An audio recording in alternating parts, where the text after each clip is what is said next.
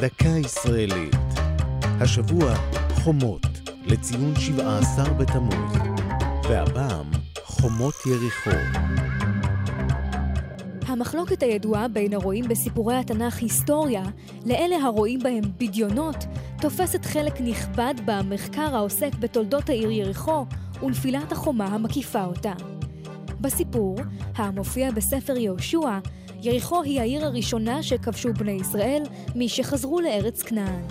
כזכור, נצטווה המנהיג יהושע בינון להקיף את חומת העיר בצורה פעם ביום במשך שבוע, כאשר בראש העם הולכים כהנים ממרון הברית, וביום השביעי להקיפה 7 פעמים.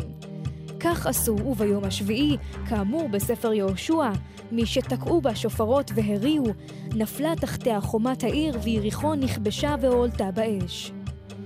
במשך השנים נעשו ניסיונות למצוא את שרידי החומה. יש הסכמה שחורבות יריחו העתיקה נמצאים בתל יריחו, המכונה בערבית תל אסולטן.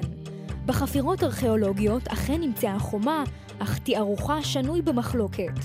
הדעה הרווחת היא שמדובר בחומה עתיקה יותר מזו המוצגת במקרא, והיא למעשה אחת העתיקות בעולם.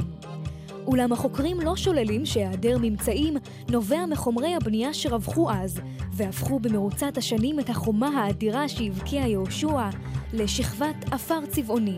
זו הייתה דקה ישראלית על חומות יריחו, כתבה אחי נועם קפון.